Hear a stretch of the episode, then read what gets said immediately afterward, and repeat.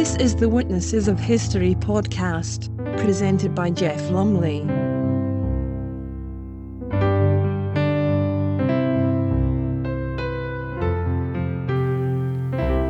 Hello and welcome to the Witnesses of History podcast. We're going to start this time with a private audience the French ambassador had with Elizabeth I on the 8th of December 1597. It is written by the ambassador André Hurault. On the 8th of December, I did not think to be given an audience for that day and was resolved to make my complaint. But about one hour after noon there came a gentleman from the Queen who said to me that Her Majesty was much grieved that she had not given me audience sooner, and that she prayed me to come to her that very hour.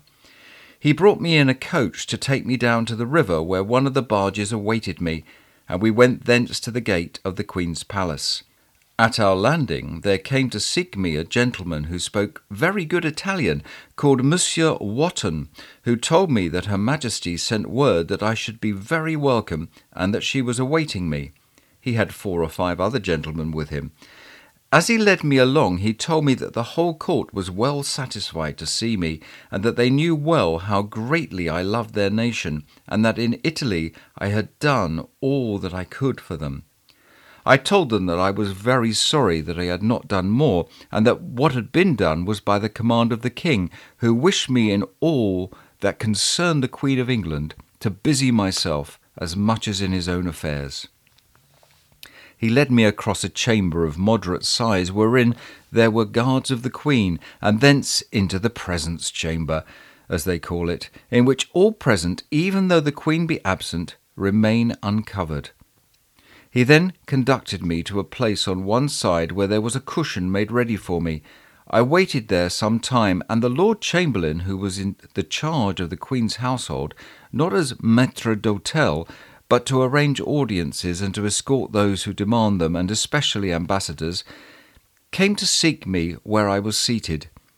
He led me along a passage somewhat dark into a chamber they called the Privy Chamber, at the head of which was the Queen seated in a low chair by herself, and withdrawn from all the lords and ladies that were present, they being in one place and she in another.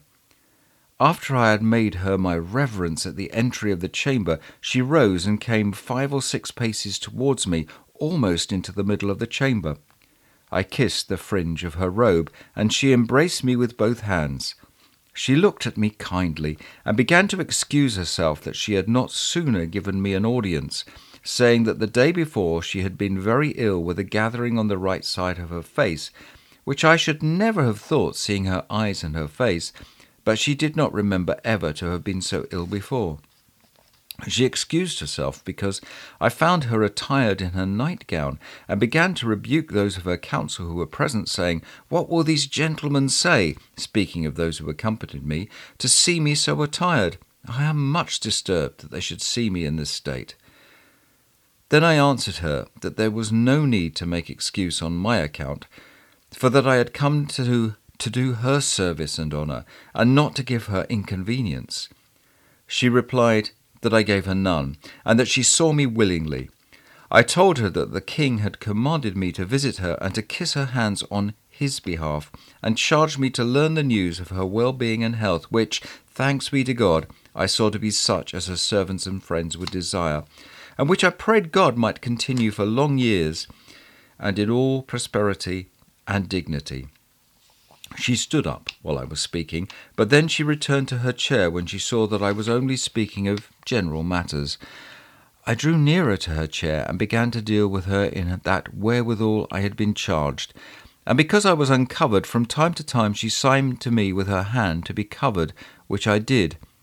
Soon after she caused a stool to be brought, whereupon I sat and began to talk to her. She was strangely attired in a dress of silver cloth, white and crimson, or silver gauze as they call it. This dress had slashed sleeves lined with red taffeta, and was girt about with other little sleeves that hung down to the ground, which she was for ever twisting and untwisting. She kept the front of her dress open, and one could see the whole of her bosom, and passing low, and often she would open the front of this robe with her hands, as if she was too hot. The collar of the robe was very high, and the lining of the inner part all adorned with little pendants of rubies and pearls, very many, but quite small. She had also a chain of rubies and pearls about her neck. On her head she wore a garland of the same material, and beneath it a great reddish coloured wig with a great number of spangles of gold and silver, and hanging down over her forehead some pearls, but not great worth.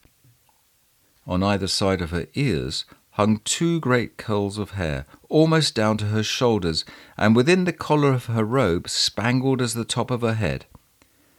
Her bosom is somewhat wrinkled, as well as one can see for the collar that she wears around her neck, but lower down her flesh is exceeding white and delicate, so far as one could see. As for her face, it is and appears to be very aged. It is long and thin, and her teeth are very yellow and unequal, compared with what they were formerly, so they say, and on the left side less than on the right. Many of them are missing, so that one cannot understand her easily when she speaks quickly. Her figure is fair and tall and graceful in whatever she does, so far as maybe she keeps her dignity, yet humbly and graciously withal. All the time she spoke, she would often rise from her chair and appear to be very impatient with what I was saying. She would complain that the fire was hurting her eyes, though there was a great screen before it, and she six or seven feet away, Yet she did give orders to have it extinguished, making them bring water to pour upon it.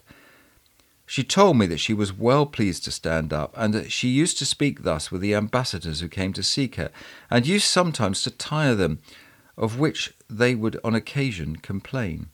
I begged her not to overtire herself in any way, and I rose when she did, and then she sat down again, and so did I. At my departure, she rose and conducted me to that same place where she had come to receive me, and again began to say that she was grieved that all the gentlemen I had brought should see her in that condition, and she called to see them. They made their reverence before her, one after the other, and she embraced them all with great charm and smiling countenance.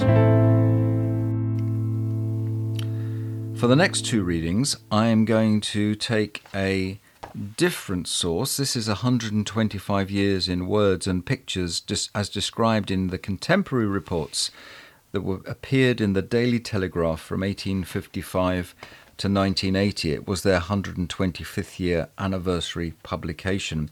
We've just had a reading about a meeting of an ambassador with Queen Elizabeth I. Now, from the 16th of December 1861, the sadder report of the death of the Prince Consort, Albert. Gastric fever, doing its work with terrible rapidity, has carried off Prince Albert of Saxe Coburg Gotha, the husband of the Queen, and one of the most accomplished, refined, prudent, and amiable princes of whom history takes note. A week since, this illness was hardly deemed more than a common cold with feverish symptoms. The illness, which until Friday evening gave no cause of anxiety to those who had the best reason to prize a life which was held by millions at inestimable value, seems to have been contracted by exposure to cold. The second of our Telegraph reports comes from the 16th of December 1901 from our own correspondent in New York as Marconi spans the Atlantic. Signor Marconi has the sublime confidence of genius that the signals he received at St. John's, Newfoundland last Wednesday and Thursday were from the wireless telegraph station at the Lizard, Cornwall. To what extent the present experiments have been successful is not yet known, but it is evident that Signor Marconi considers that he has surmounted all difficulties in regard to transoceanic wireless telegraphy, and that it is now a real live factor in the industrial and commercial life of the world. It was in 1899 that signals were first transmitted across the English Channel, and Marconi has continually improved the receiving and transmitting apparatus he then used. The system was largely employed during naval maneuvers in 1899 and definitely adopted by the Admiralty last year. We conclude with uh, Julius Caesar's own account of the invasion of Britain in 55 BC. The Romans were faced with very grave difficulties. The size of the ships made it impossible to run them aground except in fairly deep water, and the soldiers, unfamiliar with the ground, with their hands full and weighed down by the heavy burden of their arms, had at the same time to jump down from the ships, get a footing in the waves, and fight the enemy, who, standing on dry land or advancing only a short way into the water, fought with all their limbs unencumbered and on perfectly familiar ground boldly hurling javelins and galloping their horses, which were trained to this kind of work. These perils frightened our soldiers, who were quite unaccustomed to battles of this kind, with the result that they did not show the same alacrity and enthusiasm as they usually did in battles on dry land. Seeing this, I, Caesar, ordered the warships, which were swifter and easier to handle than the transports and likely to impress the natives more by their unfamiliar appearance, to be removed a short distance from the others and then to be rowed hard and run ashore on the enemy's right flank, from which position slings, bows, and artillery could be used by men on deck to drive them back. This maneuver was highly successful. Scared by the strange shape of the warships, the motion of the oars, and the unfamiliar machines, the natives halted and then retreated a little. But as the Romans still hesitated, chiefly on account of the depth of water, the man who carried the eagle of the tenth legion, after praying to the gods that his action might bring good luck to the legion, cried in a loud voice, Jump down, comrades, unless you want to surrender our eagle to the enemy. I, at any rate, mean to do my duty to my country and my general. With these words, he leapt out of the ship and advanced towards the enemy with the eagle in his hands. At this, the soldiers, exhorting each other not to submit to such a disgrace, jumped with one accord from the ship, and the men from the next ships, when they saw them, followed them and advanced against the enemy.